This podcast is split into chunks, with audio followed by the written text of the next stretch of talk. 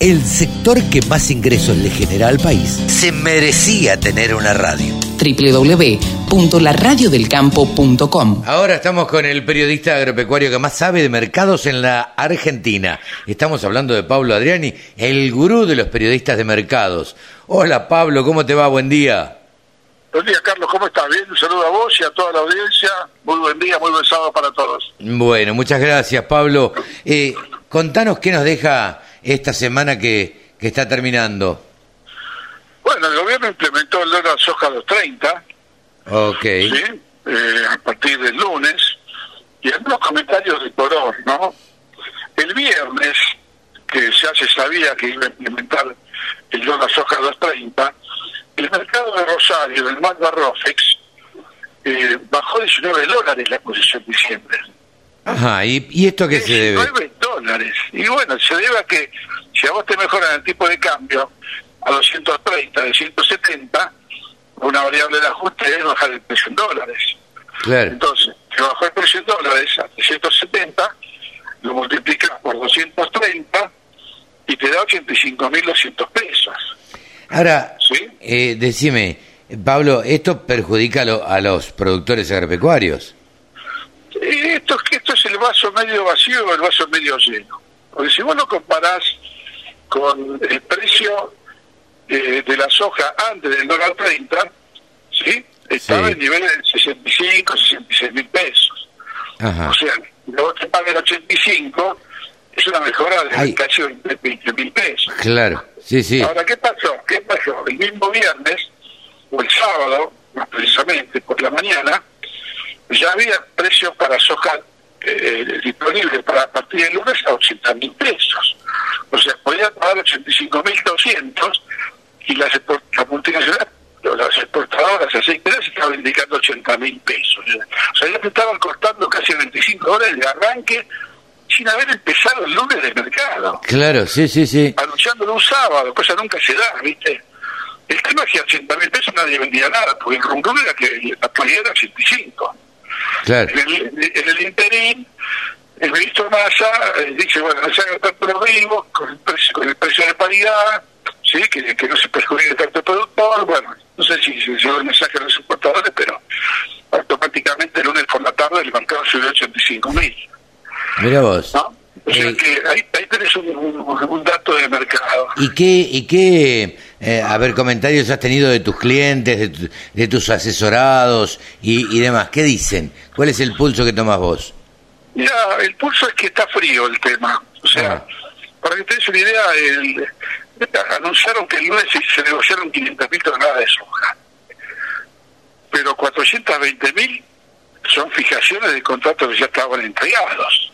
Claro. Y solamente ochenta mil son negocios de soja nueva disponibles reales, con lo cual el mercado real fue ochenta mil toneladas de oferta. Claro. cuatrocientas veinte mil de fijaciones, o sea que desde el punto de vista de el éxito de la medida no parece que tenga mucho éxito. Bueno, eh, el gobierno cuando lo anunció estaban bastante exultantes y optimistas en que iban a liquidarse por cuatro mil millones de dólares, ¿o no?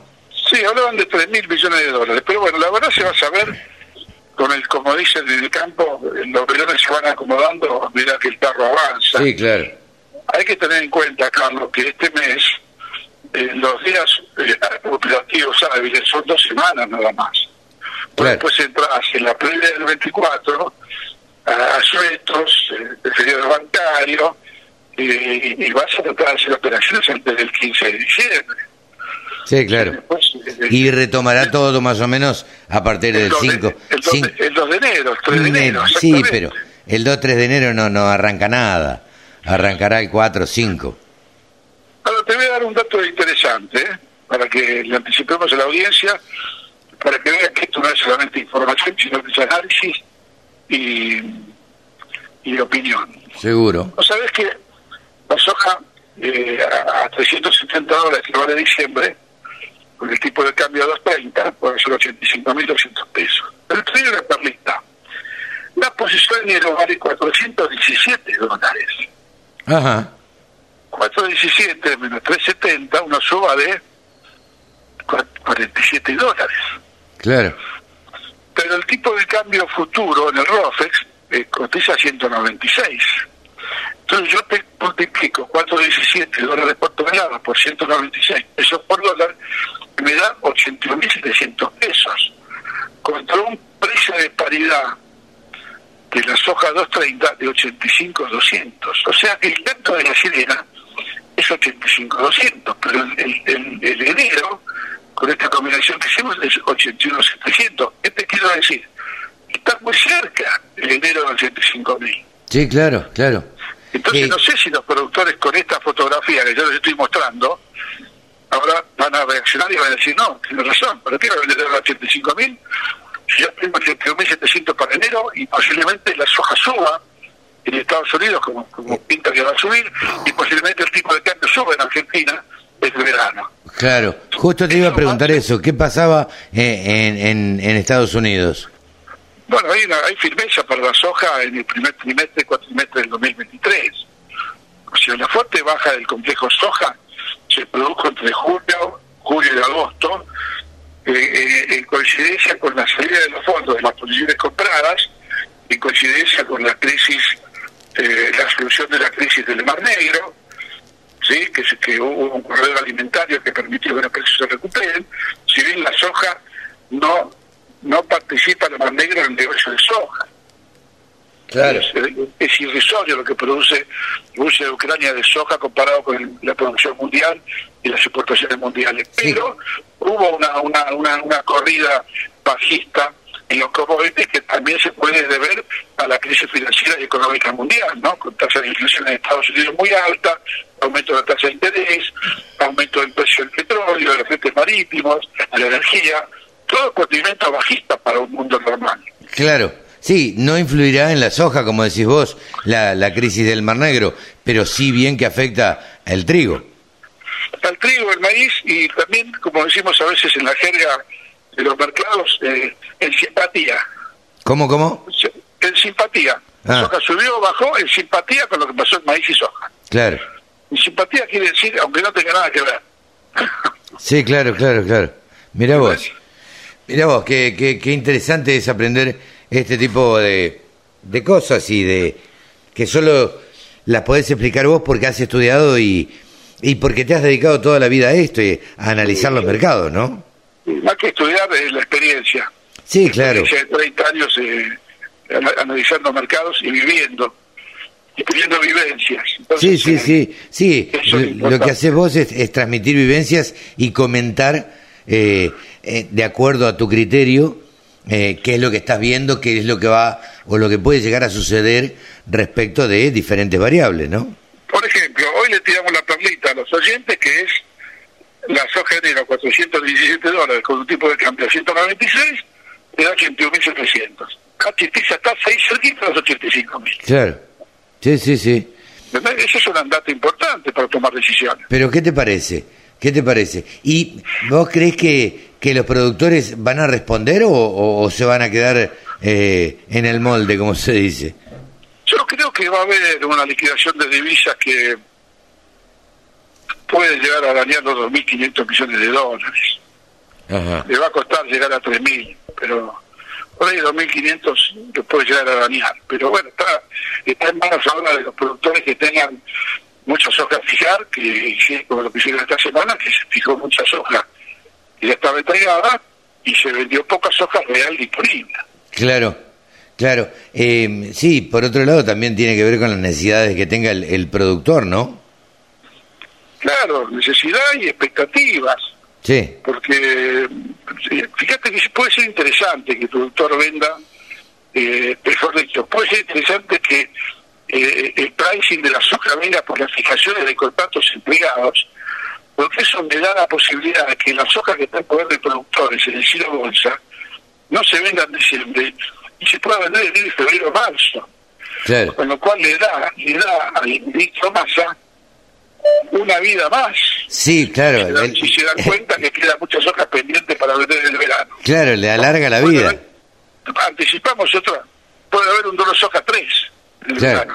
Sí, sí, sí. Le alarga, le va estirando la vida, ¿no? A Massa. Exactamente. Eh, te hago una pregunta de totalmente de, de desconocer. ¿Massa sabe de economía o Massa está rodeado, se rodeó, se supo rodear de buenos economistas? Yo creo que está bien asesorado. Y otra cosa, eh, Carlos, la necesidad te obliga a tomar decisiones independientemente de tu conocimiento de economía. Vos necesitas dólares. Y como sea, vos vas a hablar con todos los, todos los actores de cada mercado, como lo hizo el ministro Massa con el sector aceitero exportador. ¿Cómo hago para tener más dólares? Y ahí se metió el dólar soja uno, el dólar soja dos, y, y le fue bien. Lo que pasa es que eh, le queman las manos los dólares, que no, no, no, no, no logran recomponer reservas. Sí, sí, no le aguantan nada. No le aguantan nada, ¿por qué? Bueno, porque ya, ya tienen, viste, aumento de subsidios, ya tienen que le van a dar a los piqueteros, a los pérficos, quinientos millones de dólares más durante el año. Ya se empiezan a repartir, entonces es un bolsillo de calazo, ¿viste? ¿No? Sí, sí, no, no, no, hay, no hay bolsillo que no hay bolsillo que aguante así. Exacto. Digo, si, si no vamos a, a cuidar los gastos del Estado, y la verdad que si siempre seguimos agrandando los gastos, la verdad que siempre vamos a, a estar en déficit, ¿no? Por eso nos falta eso para el verano. Eh, hay que estar muy atentos, Carlos. Yo creo que vos y yo vamos a estar a full con los clientes, con tu sí, radio, sí. con tu pegada, porque el verano va a ser muy movido, es un verano muy difícil, con una caída muy fuerte en el ingreso de divisas y con, con una situación de coyuntura micro muy, muy preocupante, y, y, y con posibilidades de que el gobierno tenga que tomar medidas drásticas, ajustar el tipo de cambio, bajar subsidios, aumentar tarifas, todo sí. muy antipopular, ¿no? Sí, una, una, una devaluación directa, hecha y derecha, ¿no? Sí, ese es el rum que hay en los, algunos pasillos de estudio de... de consultoras económicas. Claro. El gobierno se niega a eso porque dice que es inflacionario, pero mientras tanta inflación ya se acerca al cien por ciento. Sí, ganar, pero ¿no? Claro, eh, es eh, no hacerlo es tomar ten, que le pase, le suceda lo mismo, ¿no? Dilatar la decisión de, es dilatar la, el ajuste inflacionario futuro. Pero claro. Pablo, muchísimas gracias como siempre. Gracias a vos, muy buenos sábados para todos y buena semana. Buen fin de semana.